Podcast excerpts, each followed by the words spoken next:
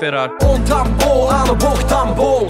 Keď som mal úzkosti depčo keď ostal som skeptik z toho, že nie som pekný a minulosť ma zväzovala tak, že som nevyletel von z tej svojej uzavretej klietky som rozmýšľal, aké by to bolo predtým, ako by to bolo, keby vtedy v nebi zasiahli anieli. Ostal som bez viery, stres, bolesť a vredy, nedalo sa tomu... dnes tu máme člena spoločenstva PR, evangelizátora, vedúceho projektu Toumeot, dobrovoľníka roka ZKSM 2018 a bývalého člena Mládežnického parlamentu. Momentálne e, pôsobiaceho v Prievidzi, Martin Augustín Dvornícky, vítaj u nás. Ahojte priatelia. Ahoj Martin. Ahojte. Martin, teba ľudia poznajú hlavne z projektu Godzone a najmä ako repera. Všade sa ťa pýtajú veľa vecí, ktoré súvisia s repom, ale my by sme sa chceli skôr zamerať na, na tvoj životný štýl a na to, ako, ako ty žiješ túto dobu. Máme teraz takú zvláštnu dobu, je tu korona kríza. A my dvaja s Monikou sme takí trochu teraz rozkysnutí, lebo veľmi sa nám nedarí hýbať. A o tebe vieme, že si aj tréner, tak e, chceli by sme sa ťa na to opýtať, že čo ty vlastne trénuješ, ako si sa k tomu dostal? Aby som to tak uvedol na pravú mieru, tak o, nie som teda nejaký certifikovaný tréner pod o, ministerstvom školstva Slovenskej republiky, čo väčšinou teda tie certifikácie musia mať takúto nejakú pečiatku. Ale urobil som si jeden kurz o, na cviky s vlastnou váhou, ten názov možno nie až tak známy, volá sa to kalistenika a bolo to cez takú svetovú organizáciu VCO, World Calisthenic Organization. A vlastne robili tuto taký víkendový kurz, kde vlastne sme sa celý víkend od rana do večera učili nejaké základy, ako pristupovať k ľuďom, ako ich učiť hlavne cviky s vlastnou váhou. Takže t- toto je teda pravda o tom, že či som tréner a že teda tak. No a taká doplňujúca informácia, čiže nepracujem s klientmi, teda venujem sa len možno sem tam nejakým blízkym, keď potrebujem nejako poradiť, alebo hlavne to využívam pre seba samého. Čiže cvičíš pravidelne tú kalisteniku. Hej, hej, snažím sa pravidelne a nielen teda workout alebo kalisteniku, ale všeobecne sa snažím byť aktívny a mať akýkoľvek pohyb. A je to pre teba aj taký oddych, alebo je to len nejaká drina, aby si dobre vyzeral, aby si mal, neviem, nejaké tehličky alebo tak? Uh, tým, že mám trocha problémy s klbami, že napríklad uh, mám trocha problémy s bedrami a v minulosti mi aj vyskočila platnička, takže je to pre mňa aj taká povinnosť. Uh, dneska veľa ľudí má problémy s platničkou a, a vlastne je to aj taká povinnosť, že musím alebo mal by som cvičiť, aby som udržiaval vlastne tie klby a svaly pokope a aby som bol taký akože, že aby som nemal tieto problémy. Ale väčšinou chodím aj na bicykel, alebo keď je teda sezónna racie, zaplávam, prípadne si idem zabehať alebo zašportovať. A toto berem skôr ako takú psychohygienu, taký relax, že nemám tam nejaké výkony alebo teda nejaké stanovené ciele. No ale čo sa týka tohto workoutu, cvičenia, tak tam je to skôr taká aj drina, že chceš sa posúvať, aby si teda spevnil tú kostru, udržiaval tie svaly a cítil sa tak lepšie. A vtedy musíš troška aj zabrať. Ja len tak pre predstavu dodám pre poslucháčov, že ja som na tvojom Instagrame objavil taký úspech e, v plenku. Uh-huh, uh-huh. Um, neviem, ktorý to bol rok, či 2016. 2016 alebo 15, a neviem ani ja presne. No. No a tam myslím, že to bolo viac ako 15 minút v plenku. no bolo to 15 minút, nebol to čistý plenk úplne, že proste som bol v kuse vystretý, jasné, že bolo to už ku koncu náročné, že už som sa tak hýbal hore-dole a potil som sa tam, ale no, Tak 15 len pre predstavu, 15 minút v plenku je fakt eh, neskutočný výkon. Ja by som sa ťa, Martin, chcel opýtať, že ako vlastne ty vnímaš to prepojenie zdravého životného štýlu a, a duchovného života, že či to pre teba má nejaký, nejaký význam, alebo či sa to prelína, či tie dve množiny, kde si sa pretínajú pre teba. Akože keď som bol taký čerstvo po obrátení, tak som veľmi sa snažil všetko tak precízne a mal som taký obraz o Bohu, že sa tak až bojím trocha dorobiť niektoré veci, že čo si o tom pán Boh pomyslí, tak vtedy som bol taký zmetený a nevedel som, že ako to prepájať. Bral som to, že keď sa modlím, tak asi nemôžem aj cvičiť, alebo nemôžem chváliť pána cvičením, lebo to je neúctivé a ide mi o mňa, o moje zameranie. Ale neskôr, keď o, Boh ma tak viedol aj takým seba priatím a ukazoval sa mi ako dobrý otec, tak som si uvedomoval, že on je so mnou vo všetkom a že mu záleží aj na tejto stránke. A možno poslucháčom by som odporučil, neviem, že či presne encykliku alebo nejaký dokument od pápeža Františka, ktorý teraz napísal taký oficiálny dokument o športe a sú tam veľmi zaujímavé až prekvapivé pozbudenia, vyjadrenia a postoje teda katolíckej cirkvi voči športu. Mm, boh nás stvoril celistvých na svoj obraz, stvoril nám telo, dušu a ducha a vníma nás komplexne, veď predsa aj Ježiš prišiel v tele, alebo Boh sa stal človekom a prišiel v tele a myslím si, že teda určite mu záleží aj na, na tejto telesnej stránke a tým pádom teda keď rozvíjaš tú telesnú stránku, tak určite to má vplyv aj na tvoju dušu a tým pádom aj na tvojho ducha, takže určite sa to dá prepojiť. A ako ide dokopy zdravý životný štýl a rap? Že keď si predstavím takého bežného repera, nehovorím, že si to ty, tak tí reperi ako žijú všelijako, sú tam aj nejaké alkoholy a podobné veci. Ako je to v bežnom o, živote tak, takého repera? Že či tí reperi sa snažia tiež tak žiť a mal si to aj predtým, ako si spoznal Krista, alebo či ten zdravý životný štýl prišiel až, až neskôr? Ja ako reper hm, zistujem, že je to veľmi náročné, čo sa týka hlasiviek, čo sa týka hm, toho aj možno výkonu ešte keď som nerepoval tak aktívne, tak to bolo v pohode, pretože som si niečo zarepoval a potom som mal pauzu. A teraz, keď e, sa tomu venujem aktívnejšie, tak cítim, že mi koľko razy odíde hlas, že proste celé, celé to, celá tá práca, tie projekty, na ktorých teraz robím, sú ako keď sa boxer pripravuje na majstrovstva alebo na nejaký zápas. Musí byť disciplinovaný, musí si strážiť hlasivky, mať e, hlasový kľud vyslovene cielený, teda aj nejakú výživu proste, ktorá ti pomôže aj tie či už čaje alebo nejaké takéto veci, aby vlastne si vedel podať aj na tom mikrofóne aj v, ďalej nejaký takýto výkon. Takže myslím si, že dá sa to prepojiť, nemus, není to povinnosť a nemyslím si, že to vyslovene u mňa nejako súvisí, že kvôli tomu, že som reper, som začal cvičiť. Skôr to vnímam ako také pozitívum, že, že som to nejako... Už prepojil. si to trochu načrtol, Martin. Uh, tú, tú, starostlivosť o seba, aj, aj nejaké, nejaké čaje, nejaké jedlo. Cvičenie súvisí veľmi aj so zdravou stravou, ale my by sme chceli vedieť, že na čom si tak rád pochutnáš. Uh, naj, moje najobľúbenejšie jedlo sú asi uh, kaše. a dokonca sa hovorí, že nie halušky sú tradičné slovenské jedlo, ale sú to kaše. A ja mám rád veľmi rôzne tie druhy ka- kaší, zase takéto slovo.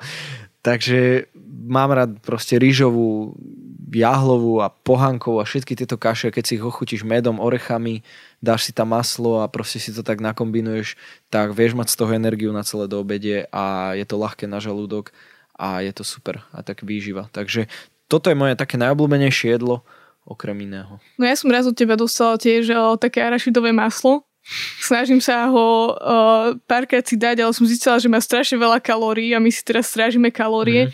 Preto dva posledné dní sme jedli len pizzu. Takže nejako sme to nezvládli. Ale rozprávali sme sa o tom, že ako sklobiť zdravý životný štýl a kresťanstvo. Mm-hmm. A ako je to vlastne so sklbením repu a s kresťanstvom, že vlastne z toho repu nemáš ešte také nejaké návyky, že ti ujde nejaká nadávka alebo tak, keď máš nejaký ťažký čas mm. alebo nejaké také veci? Uh, dobrá otázka. K tomu arašidovému maslu pozri za ruku, lebo to som ti dal minulý rok už. že, že, Dobre, že nielen kalórie, ale že či to je ozaj ešte je, je, či, sa, či to jedle, ale nie. A ak ti to nechutí, môžeš mi to dať, ja si to teraz použijem.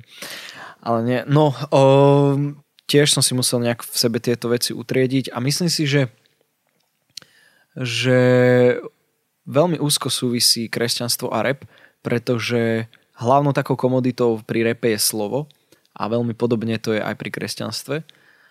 A, a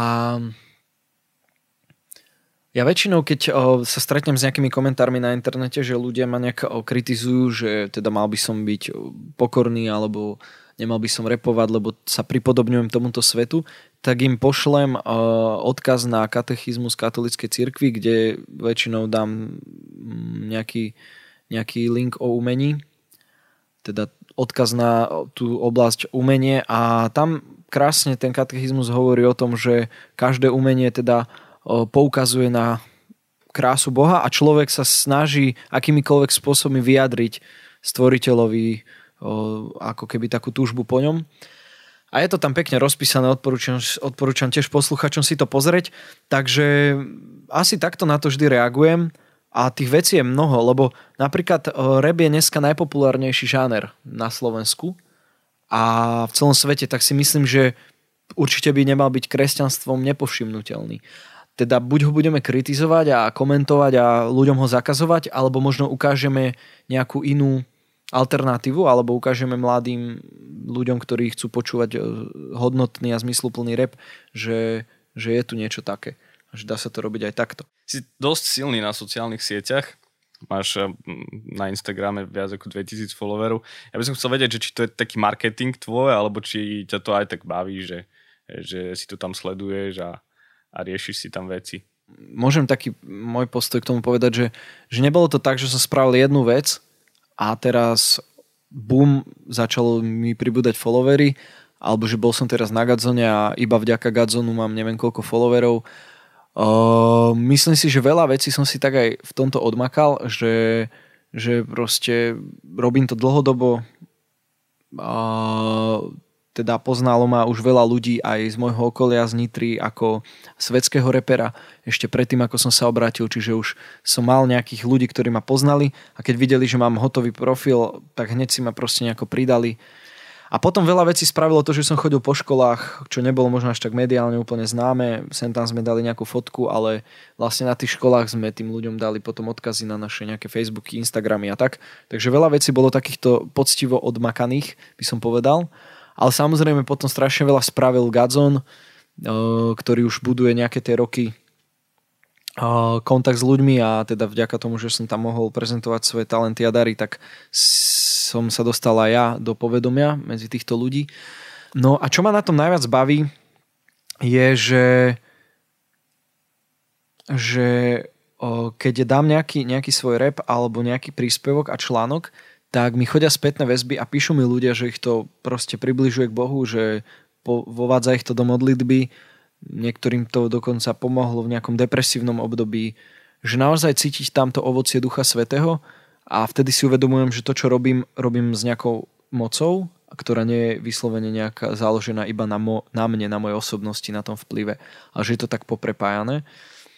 A hej, určite ma to baví a vidím v tom taký, taký zmysel a preto to stále budujem. My vieme tak trošku aj, že chystáš nejaký vlastný projekt mm-hmm.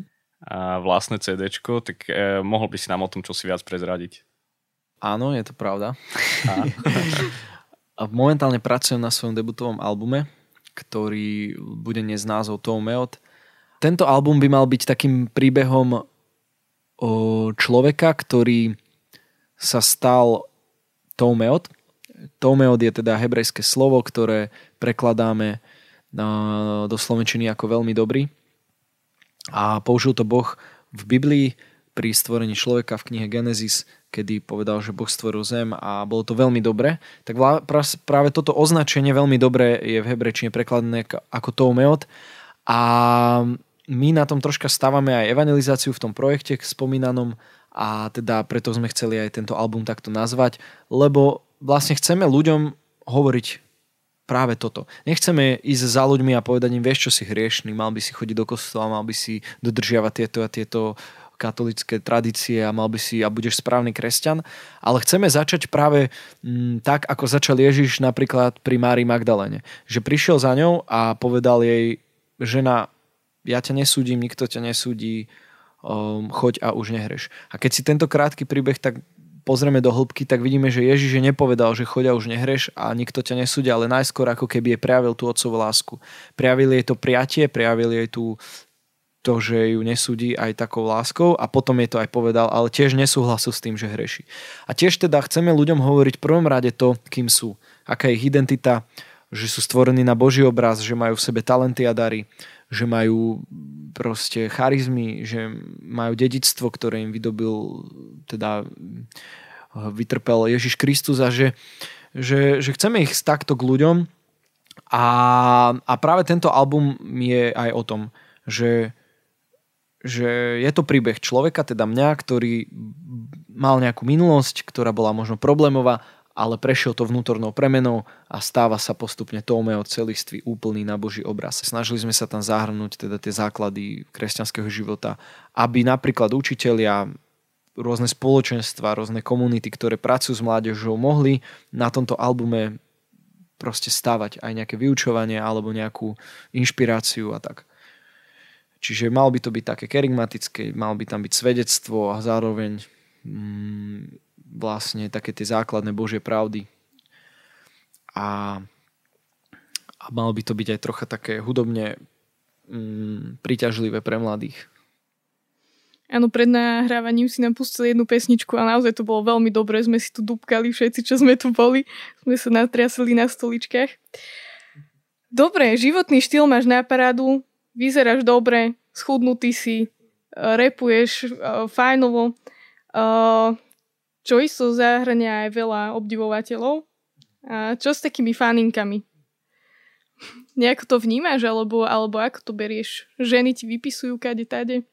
Ja som to vyriešil úplne jednoducho. Dal som sa na Facebooku do vzťahu anonymného, teda nemám tam človeka, teda meno, aj keď teda oficiálne, alebo teda v skutočnosti mám priateľku. Ale de, teda dal som sa a odtedy to tak prestalo že ľudia si pozrú ten profil, vidia, že si vo vzťahu tak sa nejak nesnažia ďalej vyvíjať. A je to teda skutočné, hej? Nie je to len taký akože o, marketingový ťah, hej? že aby bol kľud. Nie, je to skutočné, naozaj mám teraz priateľku a také ešte čerstvé. Takže odkazujem takže, všetkým faningám. Ale... takže zbalil si ju na ten rap, hej? Uh, nie. A toto je vlastne paradox, že dokonca tej mojej priateľke sa ten rap až tak nepáčil, nepočúvala doteraz moc rap. A vyslovene musela sa snažiť a prísť tomu na chuť. Pre mňa to znamená strašne veľa, pretože áno, teraz je pravda, že mám možno nejaký taký záber a vplyv na ľudí, že je tam nejaká prestíž. A keby ten vzťah mal stať na základe tohto, že, že proste chcem s tebou chodiť, lebo mm, si nejaký teraz slávny a vidím za tým nejaké veci, tak bolo by to možno pre mňa taká neistota, že čo ten človek vlastne reálne na mne vidí, že mám rád takého, aký som, preto kým som, alebo pre to, čo robím. A po akom dlhom čase máš vlastne priateľku? Po nejakých takých štyroch rokoch, alebo troch cca som vlastne. Tak to je dosť taká dlhá doba. Mňa by to strašne zaujímalo, že teraz je taký fenomén, že veľa je kresťanských dievčat aj v spoločenstve, aj pekných, aj múdrych, mm. aj mhm. šikovných a veľa je chlapcov, ktorí... Aj pekných, aj múdrych, aj šikovných. Aha. Presne. A, a nejako to nejde dokopy. A ty si tiež 4 roky si nikoho nemal a že ako to vidíš, že, že kde bol problém, alebo... Mm-hmm. Alebo... No k tomuto sa viem určite mm, veľmi jasne vyjadriť. Ale nie, poviem zase svoj názor snažil som sa ho tak prevziať možno aj z takých tých vyučovaní v cirkvi alebo aj teda podľa nejakých takých duchovných múdrostí. A mm, zase sa možno vrátim k tomu projektu Toumeot, lebo práve ten projekt Toumeot a aj kázne, z ktorých som načerpal túto inšpiráciu, hovoria o vzťahoch. Hovoria o vzťahoch medzi mladými ľuďmi, či už teda mužom a ženou a chlapcom a devčaťom, alebo teda aj medzi priateľ, priateľmi, tak uh, hovoria o tom, že človek by mal v prvom rade nájsť svoju identitu, uh, mal by sa stať celistvý, mal by mať uh, hlboký vzťah s Bohom a mať ho na prvom mieste vo svojom srdci, odozdať mu svoj život a určite by sa nemal cítiť sám nejaký extra, že teraz ja neviem, proste zažívam nejakú samotu, strašne mi niekto stále chýba a preto si hľadám nejakého druhého človeka, ktorý ma zachráni. Že toto je nesprávne zmýšľanie. Človek by mal vedieť, že nie je sám, že Boh je stále pri ňom a mal by mať s ním vzťah, na základe čoho vie, že, že je milovaný, že, že je požehnávaný. A z toho, že žije tento vzťah a že zažíva takú radosť, že zažíva také požehnanie, tak z toho to by mala vytrisnúť tá túžba darovať sa, zdieľať to s niekým. A keď sa nájdú dvaja takíto ľudia, ktorí si uvedomujú svoju identitu, uvedomujú si, že sú darom a chcú sa darovať do toho vzťahu, tak vtedy vlastne mm, má ten vzťah potenciál, že bude aj zrelý, že bude aj zdravý a že, že to bude aj dosť požehnané.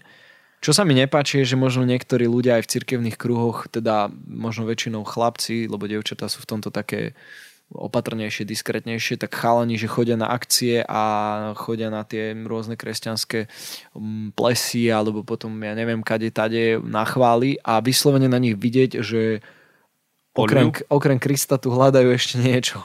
A dosť dynam, dynamicky. Proste žiari aj moči, vidieť, že najskôr rozmýšľaš, či sú to evangelizátori, že robia pastoráciu, ale keď vidíš, že sú väčšinou pri ženskom pokolení, tak chápeš, že asi tam ide aj o niečo iné. A toto nie je dobré. Proste keď žena vidí, že si zúfalec a že proste hľadáš o, zúfalo všade po všetkých akciách a podozrivo ťa už 5 rokov vidí chodiť na všetky akcie asi na každej fotke, tak proste je to problém. O, ako nie, nechcem si robiť z toho srandu, lebo viem, že možno ten človek ako prežíva ťažkosti. Ja som tiež prežíval veľké problémy v živote so svojou identitou. Ale chcem vás tak pozbudiť, že proste za, zaťahnite na hlbinu vo vzťahu s Bohom, zamerajte sa na Krista, odozdajte mu život a proste potom sa budú nabalovať na tento kapitál všetky ostatné také čerešničky. A zistíte, že ani to vás neurobí až tak šťastným. Iba pán. A u mňa to bol taký paradox, lebo ja som napríklad rozlišoval aj povolanie dosť dlho a teda bol som aj mesiac v Reholi, kde som tiež tak načúval pánovi a dlhšiu dobu som možno aj tak rozmýšľal nad zasveteným životom. A u mňa to tiež bolo tak, že som bol odozdaný v tejto oblasti, že, že ako keby vyslovene som sa nemodlil extrémne nejako za dievča a ani som nejak nevyhľadával vzťah v tomto období. A skôr som tak odozdával Bohu život a vyslovene mu hovoril, že ak chceš, tak pôjdem aj do zasveteného života a som mu robil nejaké kroky k tomu. A v tomto období sa práve stalo, že, že, že som proste sa zalúbil, že som spoznal toto dievča, že sme sa viackrát stretli a, a že som cítil v srdci, že je to fakt dievča, ktoré má hodnoty, že žije s Bohom, že je iná ako ostatné a že, že proste je pre mňa niečím príťažlivá. A bolo to tak silné, že, že som to nevedel len tak večer odozdať aj spať alebo čo a že neriešiť to, ale mal som takú väčšiu túžbu. A mal som taký pocit, že možno tie sympatie sú troška vzájomné a tak som si tak zbieral v sebe odvahu a, a som to tak v srdci dosť cítil, tak som spravil prvý krok a, a začal som teda prejavovať nejaký záujem. A ja som mi tak na rovinu povedal, že teda že sa mi páči a že ne, nechcem teda ju vodiť za nos a mm, že chcel by som že, myslím, že chcel by som možno ju viac tak spoznať a že môžeme to spraviť práve tak, ak, ak je to vzájomné, ak máš záujem, že môžeme to spraviť tak, že sa budeme za to modliť. A to bol teda práve taký slušný, diskrétny krok z mojej strany, že som jej navrhol takúto spoluprácu. a, a v tomto istom období som vnímal, že Boh mi ukazuje viacero takto dievčat, pretože si myslím, že Boh nemá pre nás iba jedno dievča, ktoré je ti nejako extra súdené a keď to dievča zomre alebo ťa nejako odpáli, tak ty už si nikdy nenájdeš ženu, ale že je viacero povah a ľudí, s ktorými potenciálne by sme mohli prežiť život. A že myslím si, že takto to v Božom kráľovstve chodí. A ja som si vybral túto moju priateľku s tým, že som jej navrhol teda tú modlitbu za také rozlišovanie.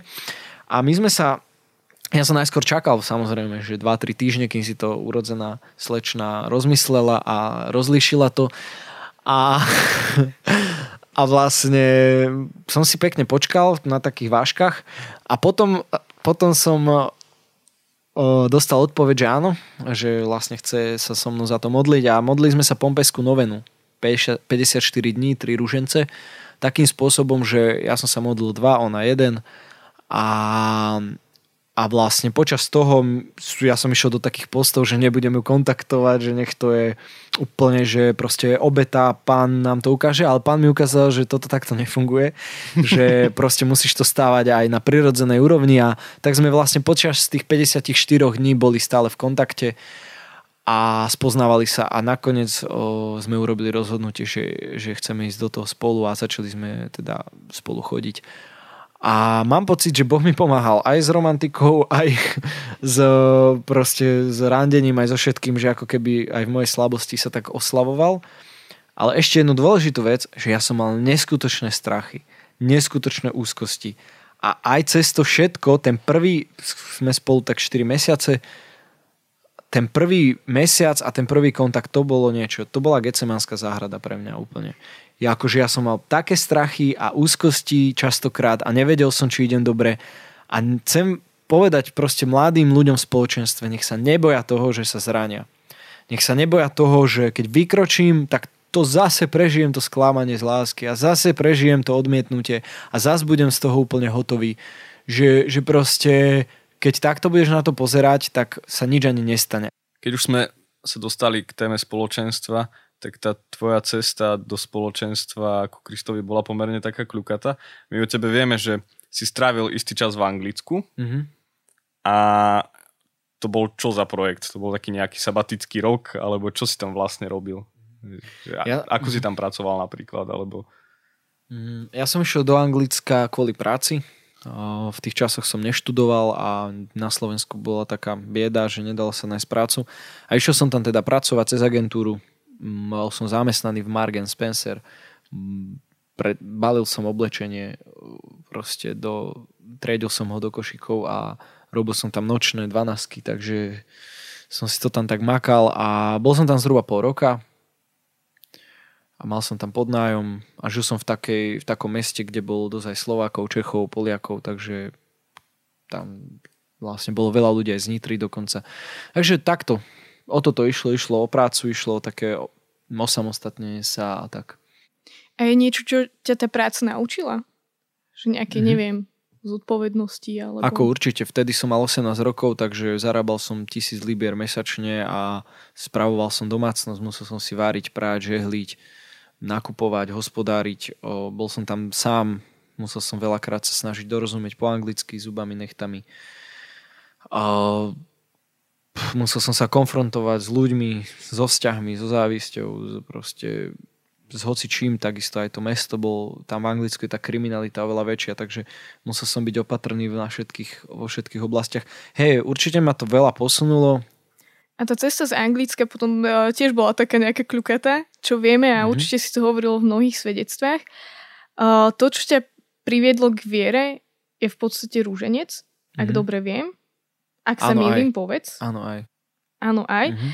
A mňa by veľmi zaujímalo, že z tohto tvojho ako keby, že rúžencového prežívania, že si sa veľa modlil, viem, mm-hmm. že si mhm. sa veľa modlil.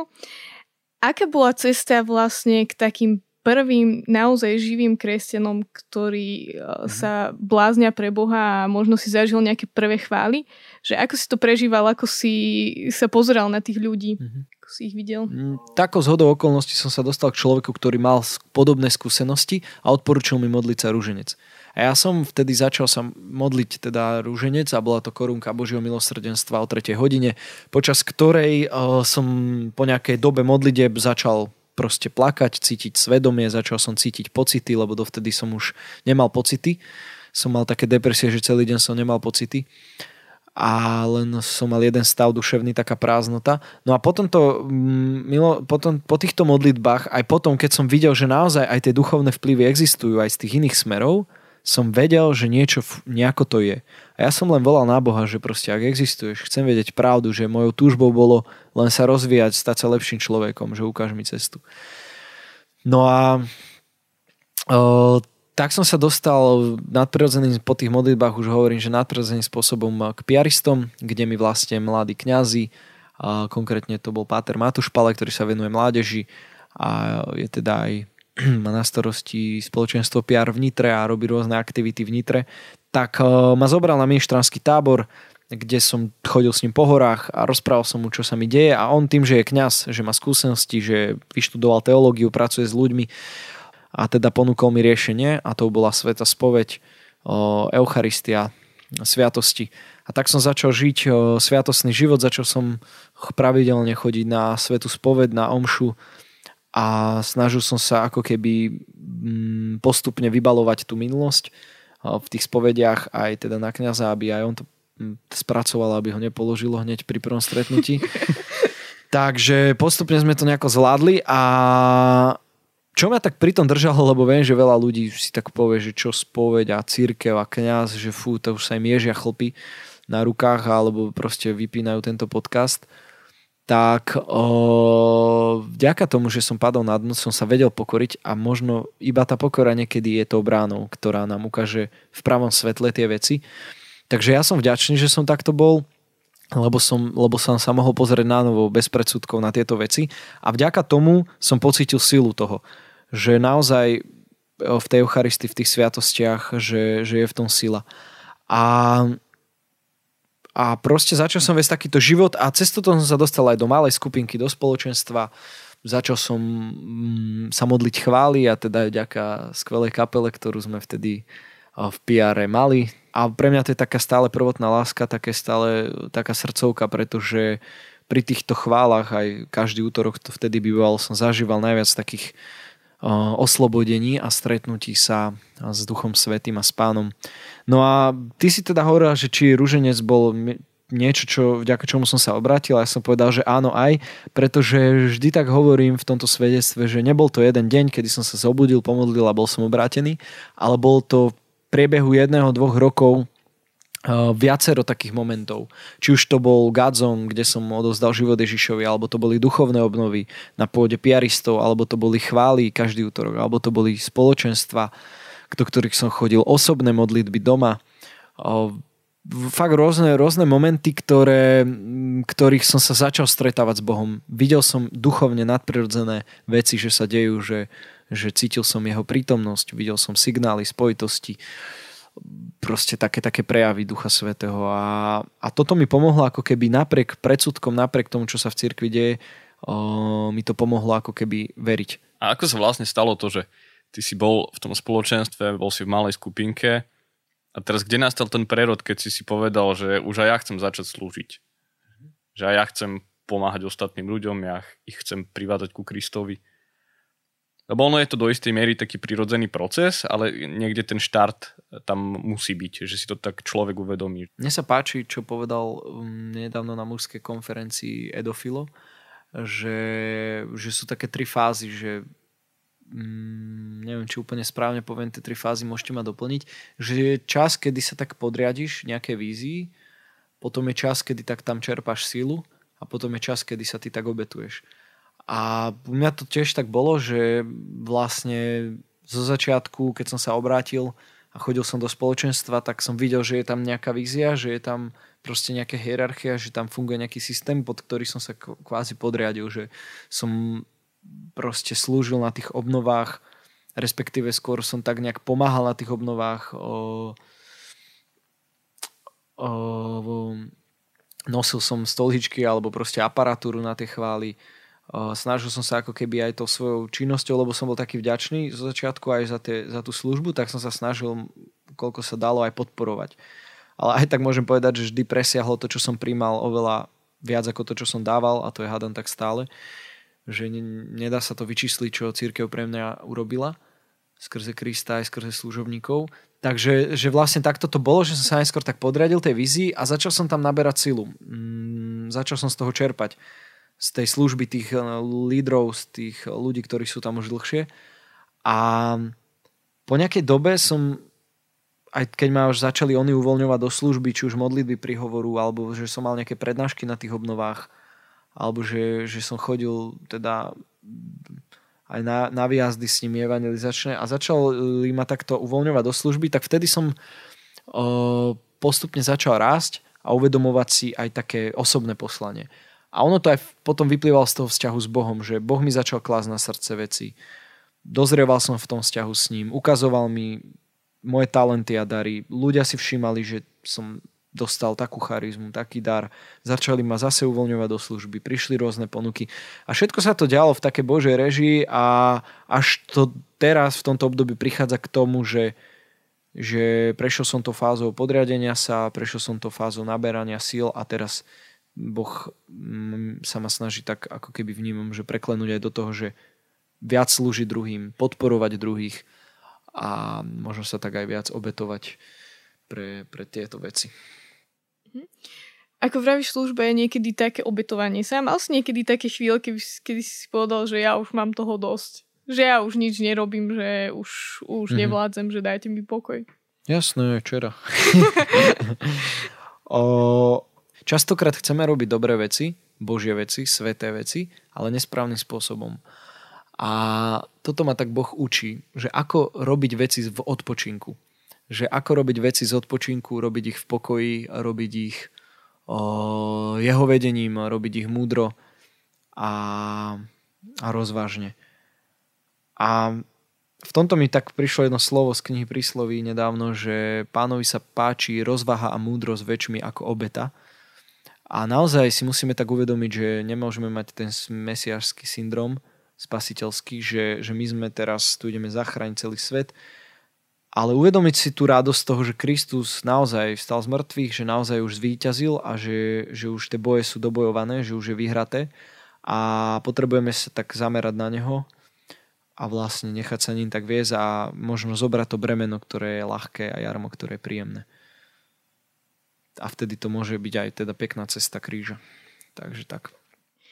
Hej, tvoja služba akože veľmi o, je taká viditeľná, často je neviditeľná o, v tých malých spoločenstvách a skupinkách, ale v roku 2018 ZKSM udelilo ocenenie dobrovoľníka roka. Ja by som chcela ale vedieť, že ako si to naozaj prežíval lebo my sme s tebou robili viaceré rozhovory aj, aj v ZKSM a, a dostali sme veľa duchovných odpovedí, typu zobrali sme ti miesto v nebi a, a tak ďalej. Ale chcela by som vedieť, že, že ako naozaj si to prežíval. Ťa to aspoň potešilo, aspoň trošku, alebo... Tak toto sú veci, na ktorých sú až tak dobré, že viem až na nich vyslovene zlý pokúšať.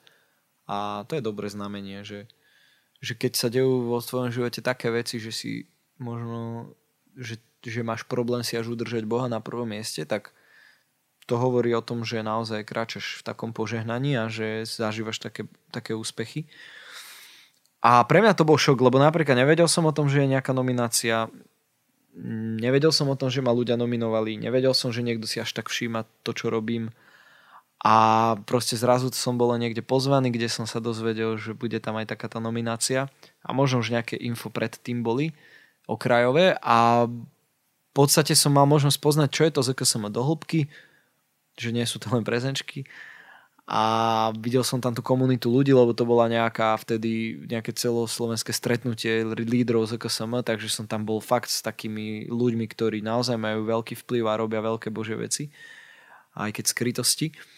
Mohol som tam odprezentovať rap, dokonca som mal workshop o tom, čo kresťanský rap je, aby teda tí ľudia potom, keď im to budem repovať, to pochopili. Bol to pre mňa fakt veľmi taký silný moment, ktorý určite ma poznačil na tej mojej ceste, či už ako influencera, alebo ako človeka, ktorý má nejaký vplyv, ale určite aj ako kresťana. Takže som taký vďačný za tento čas a pre mňa to ocenenie bolo aj niečo, čo môžem napríklad použiť. Teraz som si dával prihlášku na vysokú školu, dával som si tam aj na náboženstvo, učiteľstvo náboženskej výchovy, náboženstva. No a oni tam pýtali nejaké diplomy a veci. Takže dal som, že som dobrovoľník roka v kresťanskej, teda katolickej nejakej organizácii a určite to môže pomôcť aj pri pri takom roz, pri tých bodoch a bodovaní pri prijati na vysokej škole. Čiže pomohlo mi to aj v osobnom rozvoji sa ďalej. Takisto som to využil na evangelizáciu, že som to dal na svoje siete a ukázal som ľuďom, že áno, človek, ktorý kedysi možno robil nejaké veci, ktoré neboli úplne správne, tak dnes dokáže žiť s Bohom a zároveň robiť veci, ktoré sú úspešné aj v oblasti a možno pre, v očiach tohto sveta alebo tak a strašne ešte by som veľa vecí mohol hovoriť, že je to super. Poslednú vec, čo poviem, možno aj taká dôvera vo vzťahoch v rodine. Že keď vidia niečo na poličke, že mám tam proste, že dobrovoľník roka, tak aj oni sa vedia tak zamyslieť, že nie som len ten, ktorý ho vidia možno už tým, že ho poznajú, tak očiach, že, že možno nie je najlepší, ale vidia, že áno, že popri tom všetkom aj niečo robí a čiže myslím si, že na tej životnej púti potrebujeme aj takéto úspechy zažívať, ale potrebujeme robiť aj tie veci v skrytosti medzi nami a Bohom, ktoré šlachtia naše srdce a odmena za ne bude v nebi. Martin, ty si veľmi aktívny človek, aj z toho, čo hovoríš, to vyplýva. To znamená, že potrebuješ veľa času. A moje plánovanie často zlyháva v tom, že je ťažké ráno, neviem sa vykopať z postele a veľa vecí potom neviem stihnúť. A máš ty nejaké tipy, že ako to zvládať, to plánovanie, či máš nejakú rannú rutinu? O, akože v tomto som taký, že áno, mám nejaké typy, niečo mám oskúšané, niečo funguje, niečo nefunguje ale zároveň ešte stále tiež hľadám a budem rád, keď mi ľudia napíšu a poradia, alebo nám všetkým, že ako sa dá plánovať čas a napriek tomu ho plánovať s Bohom, s Duchom Svetým. Mm, doťahovať veci do konca, ale zároveň ako keby dať priestor tomu, že Boh môže kedykoľvek zmeniť plán. Čo sa týka ranej rutiny, tak mám overené, že je dobre stávať, aj keď máš voľno, tak zavčasu, že vždy v takom istom rovnakom čase, ja stávam zhruba o 7. o 6. Poviem, že tá korona mi narušila troška režim, priznávam, že nie je to dokonalé, ale viem, k čomu sa mám vždy vrátiť. A to je presne to, že ja keď sa ráno zobudím, tak prvé, čo spravím, je, že začnem sa hneď modliť. A toto je veľmi dôležité. Či si smedný, hladný, dobre, však na vecko idem, ale o, proste začínam sa hneď modliť a toto sa snažím robiť, aj keď od toho odbočujem, pretože kom, proste ako začneš ten deň a komu dáš vládu nad tým dňom vo svojom živote, či sebeckosti, žiadostivostiam alebo zlému, tak ten ťa bude sprevádzať celý deň. A keď ju dáš Kristovi, keď mu odozdáš na novo celý deň a život, tak vlastne ako keby už, aj keď možno cez ten deň si nedáš čas na modlitbu, tak vlastne sa to nesie trocha na tom, čo si ráno tak odozdal a Boh cez to môže tak prúdiť cez, cez tvoju dušu, cez tvoj život. Takže toto je také prioritné. Samozrejme, skúšal som niekedy, že najskôr si zacvičiť, lebo ťa prekrví a lepšie sa ti potom modlí. Aj to je možno riešenie. Cvičievam tiež ráno, také rozcvičky a čokoľvek je veľmi dobre.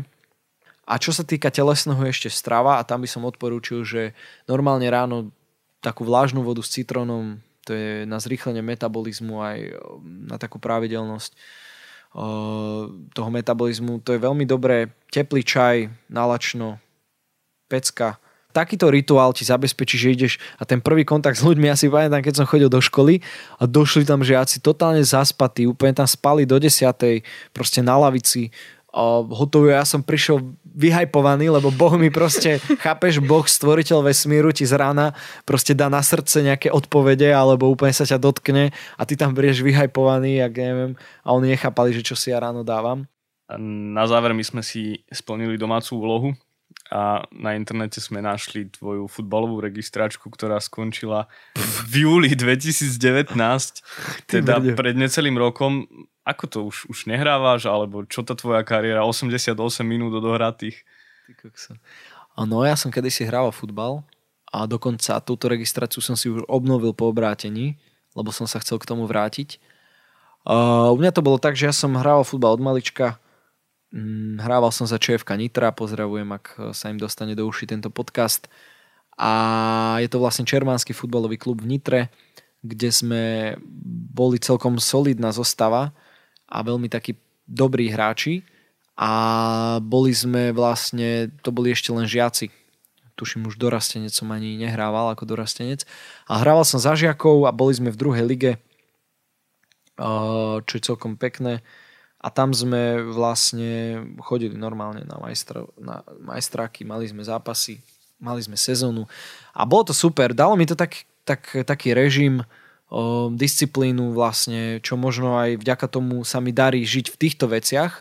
Mne sa v tom dosť darilo, ja som dokonca, ja mám doma ešte proste aj som si to teraz fotil, lebo som sa k tomu tak vracal, asi 8 pohárov, že najlepší strelec, najlepší hráč, najlepší strelec, a proste takéto. Potom mám samé medaile, čo sme vyhrávali na turnajoch prvé miesta a takto.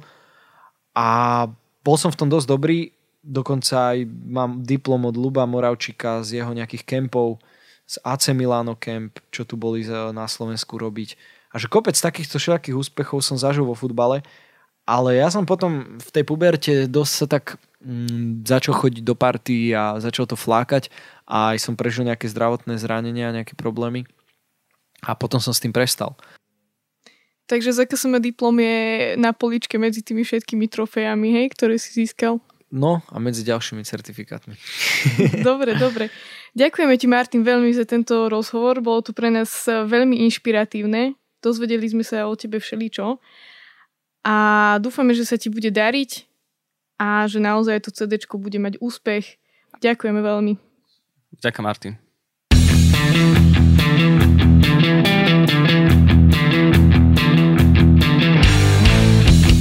Počúvali ste Spolkast. Aj dnešnú epizódu vám prinieslo ZKSM, Združenie kresťanských spoločenstiev mládeže, ktoré pripravuje e-learningy, webináre a online inšpiratívne stretnutia. Viac sa dozviete na webe www.zksm.sk. Náš podcast nájdete v podcastových aplikáciách Spotify, Google Podcast, Apple Podcast. Všetky epizódy si môžete vypočuť aj na webe www.spolcast.sk, kde nájdete aj ďalšie pikošky z nahrávania. Sledujte nás na Instagrame spolkast ZKSM a keď sa posnažíte, nájdete nás aj na TikToku. Tešíme sa na stretnutie už o dva týždne. Do Do počutia. počutia.